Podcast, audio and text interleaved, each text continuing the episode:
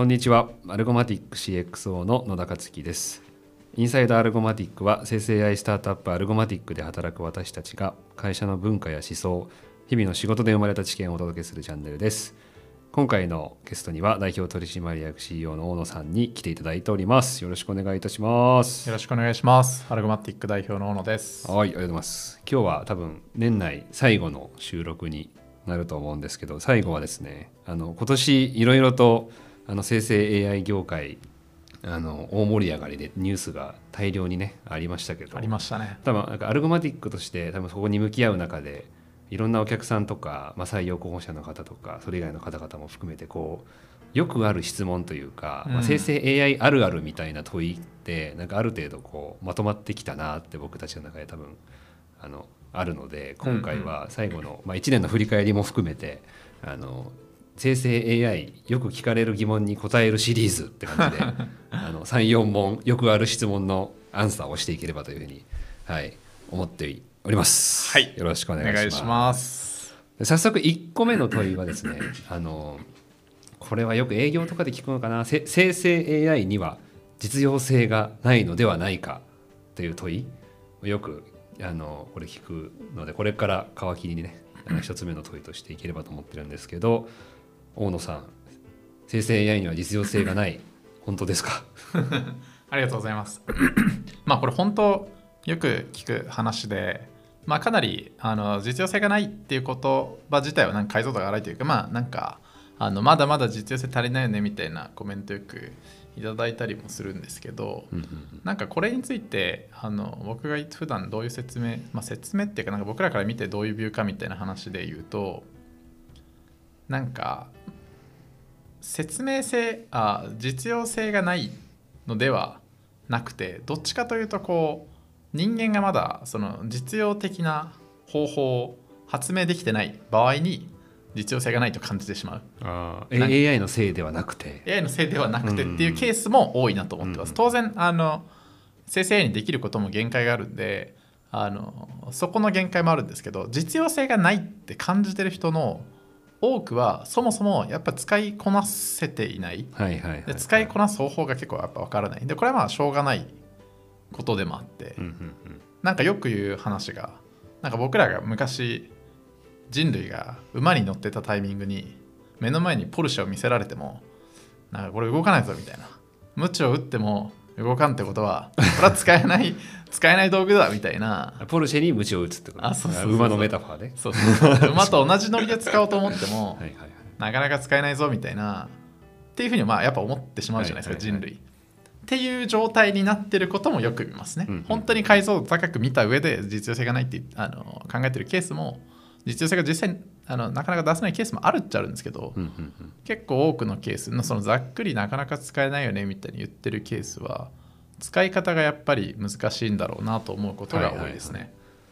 い、でもなんかととはいえ例えば僕たちとかで言うとあの確実にこれはもうなくてはならない存在になりそうだみたいな、まあ、実用性が結論としてもうあるのであるって前提にある程度立ってると思うんですけど、うん、その差差って何なんですかっていう。そうですよねなんかそれで言うとえっとまあこれもイメージすると分かるんですけど例えばじゃあスマホが出たタイミングにあのどんな論争されてたかで言うとなんかもうガラケーで十分その、うん、だしボタンがあった方が分かりやすいとかなんか人類は柔軟性なんていらないんだみたいなことが言われてたわけじゃないですか。でスマホ出て今15年ぐらいですかね。なんか僕らも当然のようにスマホを使うし、その柔軟性の中に何というかいい体験が作られてルートが作られているから使っていけるみたいなところあるわけですけど、まあまあすみません。あの質問に答えるとえっと、そのそう正しい想像力を持つというかどういう時にどういう使い方をすればいいのかについて、正しい想像力を持つことがやっぱり重要で僕らは考えるべきはやっぱこう初めてパソコンを見た人類だと思いながら、あのまあ、まずは使ってみる試すみたいなことが大事だよなって気はしてますね。はいはいはい。それなんかあのー、まあねととはいえこうまあ、まずは試そうぜって言ってもこう、まあ、スマホもこうレイトマジョリティとアーリーマジョリティと、まあ、アーリーアダプターといるようになんかこう、とはいえこう人のなんていうんですかね新しい技術に対する受容性ってこう差があるじゃないですか。うんうんうんなんかそのじゃあアルゴマティックがこうななんていうんだろうなこう生成 AI をのサービスを提供する側の視点として、うんアルゴマティック以外の方々も含めて、うんうん。なんかこう僕たちが意識すべきこととかってなんかあるあるんですか？この時代において。そうですね。まあこれはもうなんか人類が昔から言われてたあのソクラテスの名言ですよね。確か。あの無知の知。そもそも知らないということを知る。でこれなんかあの多分ほとんどの人類のかなんか皆さんより圧倒的に僕もずっと AI 系の授業やってて AI 領域でいろんなツールも自分でいろいろ触ったりしてる。僕ですらやっぱりまだサプライズがあるまだって言ったらあれですけど、サプライズがあるし例えばプロンプトによって回答の精度が上がるみたいな話が出たタイミングでその,、その自然言語系の研究者の方たちはめちゃくちゃ驚いたみたいな話もあるんですよ。うんうん。つまりあの、ぼまあ、僕なんかそこから比べたら全然ですけどあのめちゃくちゃこう見えてる人にとっても知らないことが起きまくってるのが今のタイミング。うん。例えば、まあ、プロンプトもそうだしチェイン・オブ・ソーツってなんかステップバイステップで考えてねって言ったら AI の精度上がったりするんですけどそれをまさかそんな使い方できると思わなかったみたいな話があるわけで、うんうん。つまり誰も限界が見えてないんですよね、うんうんなので、まあ、まあそもそも知らないということをちゃんと自覚するっていうのがめちゃくちゃ一個重要だなって気はしますねはいはいはい、これまでの常識に当てはめて考えるというよりかはそうそうそう。ゼロベースで向き合っていくというか。そうですね。なんか僕本当 GitHub コパイロットチャットとかカーソルっていうプログラミングを一緒に一緒にというかこう半自動的にやってくれるツールとかあるじゃないですか。あの辺のツールまあ最近というかこの1年触ったタイミングでも。まあ LLM し大規模言語モデルが何ができるかって相当想像ついてたつもりだったけどなんかああいう体験の作り方をするとここまで便利なのかとか間違いない。なんかこんなにまだこの先自動でやってくれるんだなみたいなところはあってつまりなんかあの誰一人としても高をくくってはいけないというか限界は知らないっていうことだけが一つの事実であってなんか限界を知った風に決めてしまうと結構難しいよなって気がしますね。はいはいはいじゃあ大元のあの生成 AI には実用性がないのではないか、ほんそれは本当なんですかっていう問いにアンサーだとするとそうですね。あそれはイエイエスいや、えー、と実用性はありますと。実用性は基本的に、えーっとある。拡張性含めてある、むしろまあほとんどのケースにおいては足りないのは人間の想像力が。うんうんうん実用性の判断をするできるほどの想像力を獲得できてないって方がボトルネックかなと思いますね、うん。まあ当然限界はあるんですけどね、うん。あの常になんでまあまあ実用性ないかなって思ったら自分が自分の想像力にもしかしたら限界あるかもしれないと思った方が まあはいはいはい。あのいいし考え方かなって気がしますね。まあ、でもやっぱり iPhone も最終的にはこう触ったユーザーが正解を決めてもう多くの人が結果的にはまあ映ったわけだから、うん。まあ僕たちもサービスを作る側としてはねそうそういうこうまだまだ生成 AI に対してこうポジティブな印象を持ってない方々も含めてそれがなんていうんですかねこう行動からあこれはなくてはないといけないよねっていう体験を提供する側になっていかねばですね。そうですね、まあ、それこそあのエンジニアでコパイロットあの GitHub コパイロットチャットとかカーソルとか使ってる方で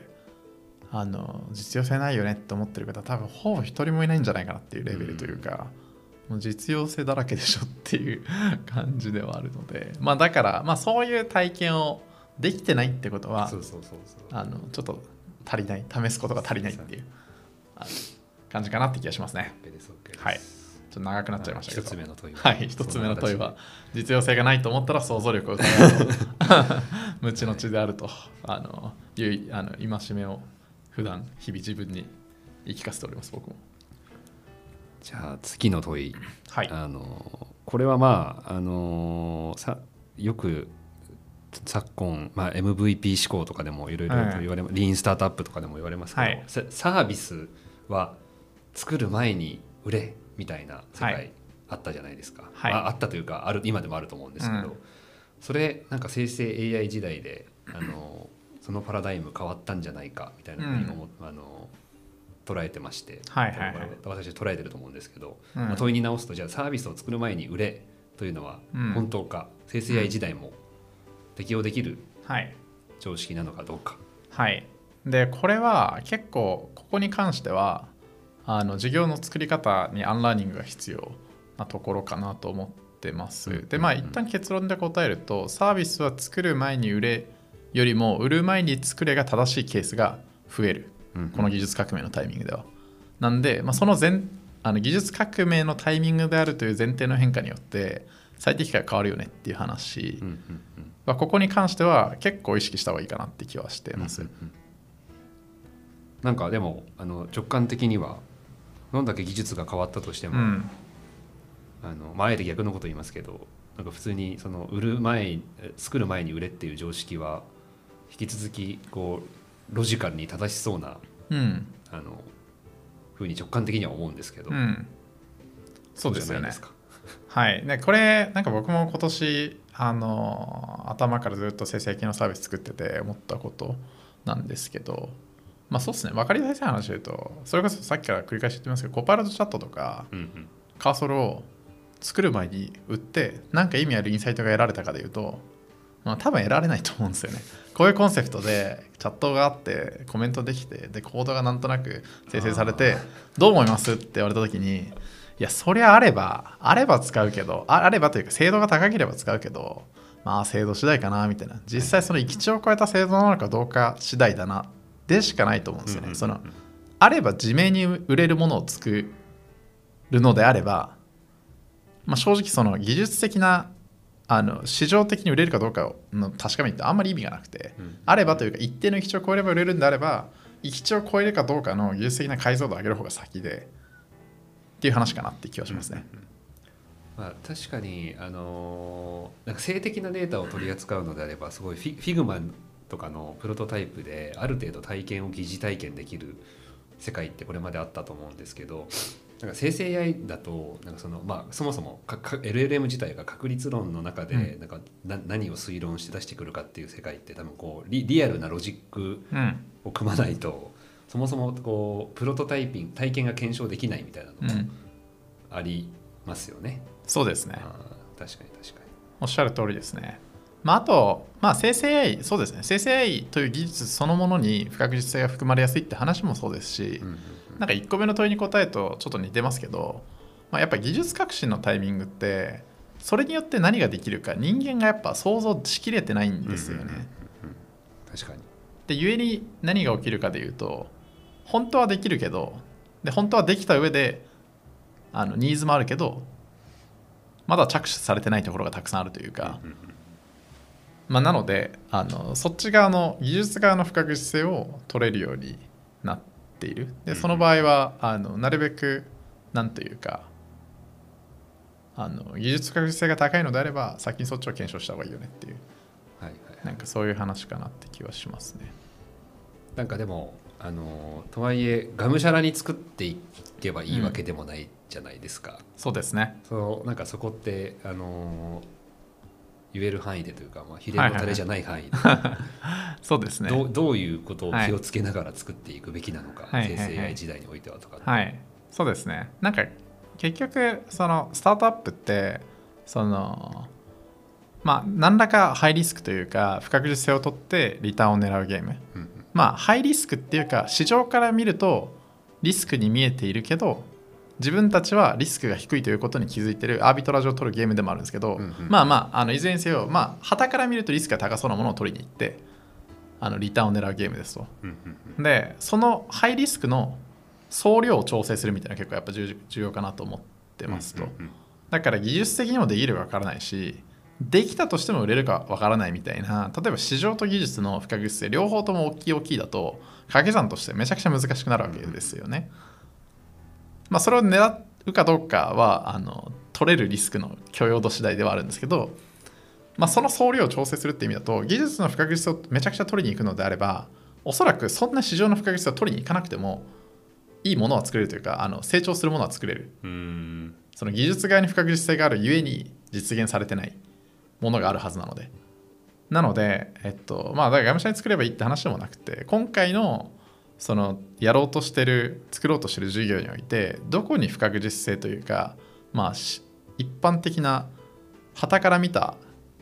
あのリスクとのギャップをどこに作りに行くのか技術的な発明をするのかその市場を発見するのかみたいなところでもしそれが技術的な方に寄ってるのであれば先にそっちを検証した方がいい可能性は高くなりますし市場によるのであれば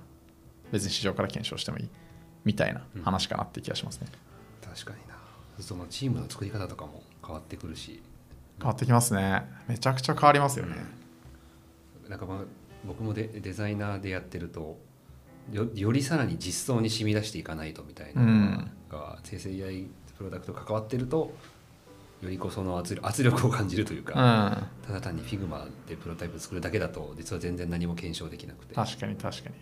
ていうところはなんかめちゃくちゃ感じたりなんか別の登壇でもその話をしたりしたんですけど、まあいやそうですね。エンジニア自身がそのえあのデデザイナー自身とかまあビズデブ自身がエンジニアになる、もしくは強いエンジニアと一緒に組むみたいなところをあのやっていかないとなっていう感じがしてました。いやそうなんですよねなんか本当そういうあの求められる人も変わるしまあひ人同じ自分だとしても求められる動きって変わるなと思ってて、まあ、とにかく今試していくとか、まあ、技術的な不確実性を取れる、まあ、結構唯一のタイミングでもあるんで、例えば事業責任者の方はなるべくこうテックのバックグラウンドを持ってたりとか、うんうん。そのリテラシー高くいろいろこう自分で試していけるような人の方が向いてるよなみたいな、このタイミングであればみたいな話はありますしおっしゃる通りデザイナーだろうがビズデブだろうが何だろうがみんなこうなるべくこう試していくことそうそうそうそうそう。が大事。試さない先にいい仕様も何もない。だうーんって考えじゃなくてサクッと試そうよって話なんですよね、うん。行動間違いない。コーディングを一緒にできるこうパイロットを作れそうと思ったらその仕様を考える前に一旦こう動きを試してみる、で動くものを見ながらどこまでいけるかなみたいな想像しながら初めてそこから仕様が生まれてくるみたいな話になりそうだなって気がしますね。そうなるとじゃあ元の問いに戻るとサービスは作る前に売れとはもう真逆真逆ですね。そうですね。まああのまあ作る前に売るべき人もいる。その技術の不確実性を全然取んないやり方であれば、そうあるべき。仮に LLM 生成 AI を使うとしても。うんうん。なんで、まあ、枯れた技術使うんだったら作る前になるべく売った方がいいことがやっぱ多いけど、まあ、技術とか市場以外で不確実性取るんだったらまあ作る前に売れではないですよねみたいななんかそんな風に思いますね。ものづくりのパラダイム自体が変わってるということで。そうですね。だ結構その今までの作り方の基本でいくとなんか全然手応え得られる、まあ、僕もその最初作り始めた3月4月とかのタイミングってなるべくこう、まあ、今も作る前にも売ってるんですけど、うんうん。まあ、作る、まあ、正確に言ったら作る前にもう売るしまあ、そうある程度売るしでも技術的な検証は今までよりはるかにやっぱ前倒しになりましたね、うんうんうん。今まで検証なんてないですからね。インターネットサービス、まあ、ある程度作れるでしょっていうのを、うん。まあ、大体分かってたんで分かるてましたじゃないですか人類はこのタイミングであれば、うんうん。まあ、それがまたリセットされたんで、まあ、作る前にだ正しくは作る前に売りつつ作る前に技術検証もする。あれ作る前。あだから作売る作るし売るし。作りながら売るっていう。そうっすね。どっちも早くやるってそうそうそう。てかまあそうですね。正確には前後とかないですね。その中で不確実性高そうなやつをかいつまんでそれぞれ検証していくのが正しいですね。はい確かに。まあでも明確にこうこれまでは割と作る前に売れっていう思想が強かったけど、うん。もうそれは結構パラダイム変わって。変わってますね。同時進行でやる。はい。だしになってますね。はい。確実に。だしこうエンジニアの方がリードして事業を作る、うん。テックに強い方がリードして事業を作ることがやりやすい時代だなって気もしますね。大きく変わったところで言うと。間違いない。はい。ありがとうございます。じゃあ2個目の問いにも答えられたところで次。これね僕ちょっと一番やりたかったやつなんですけど。チャチャット UI まあ最近やっぱりこうあ先に言っちゃうとチャット UI は不正解なのではないかうん。みたいな言説結構今出てきてて、まあ、あくまでチャット GPT がそうだからっていうところでうちもね あの法人向けのチャット GPT の四五楽 AI とかもやってますけど割とこうあのどちらかというとユーザーというよりかはあのなんていうんですか LLM を結構詳しくあのインプットしてる方々とかも中心にとかあの含めてチャット UI はいけてない不正解であるっていう主張が結構最近聞くようになってきたなと思ってるんですけど、このまあチャット UI は不正解って本当なんですか小野さん？っていうところを教えてもらっていいですか？ありがとうございます。なんか僕的には、あの、そうっすね、これ、まあそうですね、そもそも問いとしてはだいぶリテラシーが高い方の問いですよね。ちょっと丸一、丸一というか1個目の問いと比べるとだいぶ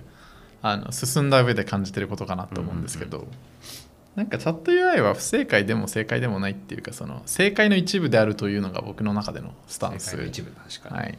なんですよね。でなんかあのよく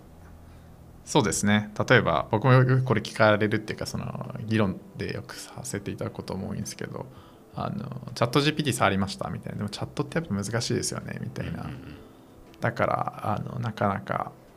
まあそれこそ実用性結局チャット GPT だとなかなかこうそこまで実用性がなくてみたいな。でチャットが難しいとかまあ LLM に限界があるみたいな話聞くんですけどなんかチャットの UX ってでチャットで LLM と会話してる状態ってなんかイメージで言うとこうめちゃくちゃ頭がいい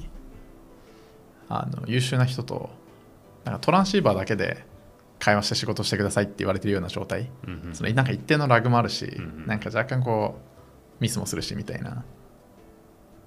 なんかそれだと結構ブレインが優秀だとしても結構仕事しづらいじゃないですか普通に考えると、うんっていうのが僕は今チャットだけチャットを介して見られるあの LLM のハンデだなと思ってるんですね、で人間って人間同士で働くときどういうインターフェースプロトコルで働くのが最適かみたいなのって結構ベストプラクティス見えてるわけじゃないですか。その、例えば同じ画面を目の前で見ながら、まあ、画面シェアでもいいですけどリモートでここがこうなっててみたいな指さしながら話したりとかなんかドキュメントに対してちょこっとずつコメントしながらそのコメントごとにまたスレッドが立って議論しながらみたいな、うなんていうかあの共同するための最適な UX みたいのってあったはずで,、うんうんうん。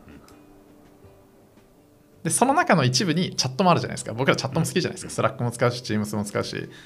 あの LINE もするし。チャットは別にコミュニケーション取るところとしていいんですけどでも全てをチャットで完結するのはさすがに難しいよねみたいな話でしかない気はしますね。なんでチャット UI は正解の一部なんでみんなだからあの生成 AI のタイミングこのタイミングはあの LLM に適した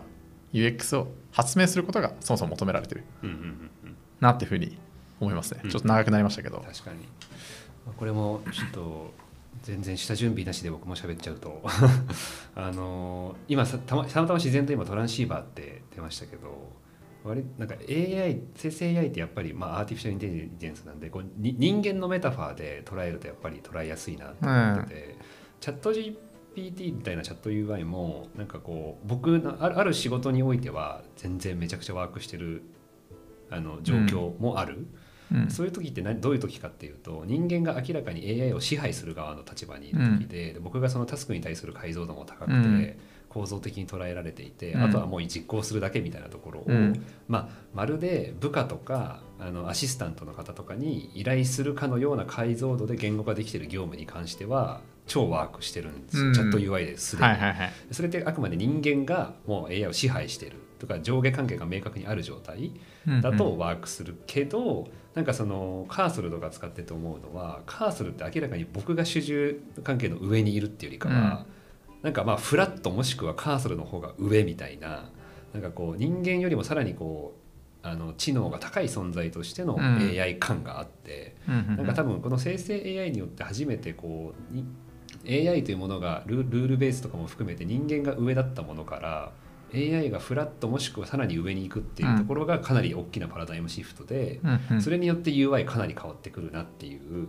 のを最近あの、まあ、まだちょっとふわっとしてるんですけど言語化し始めてて。うん。そうなってくると,、えーともうもう完全にこう構造化されているものだけではなくてなんとなく普段の人間の仕事を AI 側に理解してもらうとか、はいはいはないんかそういうのが必要になってくる。逆の立場になってくると、はいでそうなってくるとじゃあどう逆に人間の普段の仕事のコンテキストを自然と AI 側に理解してもらうかみたいなところが、UI としてのこう作りがいのあるところかなと思ってて、うん。でもとはいえでも上下関係が変わるからとはいえなんかチャット UI があの絶対なくなるとかっていうわけではなくて、うん。あのあくまで上下関係もそのし刺激的な あの人間が支配する関係性もほ包含してる気がするので、カーソルにもちょっと UI あるしうん。なんかそういう意味で言うとなんかチャット UI オンリーには多分ならないが、うん。一部として絶対残り続けるみたいな認識をしてるって感じですかね、だからカーソルとかもすごいなんかこうあのココードをそもそも理解してくれて、っうん。ていうそのコンテキスト把握がめちゃくちゃ上上手だからあの自然の体験が多分なされてると思うんですけど確かに確かに。みたいな感じで多分こそうっすね。人人間と AI の関係性でこう紐解いていくと良さそうな問いだなって思って聞いてました。いやおっしゃる通りでなんかそうそうなんですよね。だから人間と一緒に働くののと同じにするのが最適なわけでは全くうんうん。ないなと思ってて実際本当カーソルとか触ってて思うんですけどあのなんか人間だとプログラム書くのに、まあさすがまあ、10分15分さすがに叩きだとしてもかかるのを、やつらこう30秒とかで出してくるわけですよ、うん。なんでそもそもその高度な知能僕らよりも、だから仕様をなんかたくさん言語化するよりもまず最初はチャットでピョッと投げてもう叩きのコードを書いておくからみたいな、うん。今までの人間との共同のワークフローでありえなかったワークフローが最適になってるなと思うんですよね、なんか一旦こういうなんかこういう分析をするコードを書きたいんだけどぐらいのでも説明もなんか雑。すごい吉成力を求めたうんうん。あのチャットから一旦コードを書かせて書いたコードをベースにあいやいやそういうことじゃなくてって話した方が早いみたいなその案を出す速度が異常に速いがゆえになんか働く方法めちゃくちゃ変わるなって気はし例えばしますね、うん。なんであの人間とやっぱ違うところはあるんでそこを踏まえてなんかよく作っていく必要あるなって気がしますね、速さもそうだしコンテクスト理解にやっぱ人間のコンテクスト把握把握能力というかその記憶を保存しておくなんか能力みたいのもまた今そこまで優れてるわけじゃない、うんまあラグとかファインチューニングとか、まあ、プロンプトに与えるとかなんかいろいろありますけど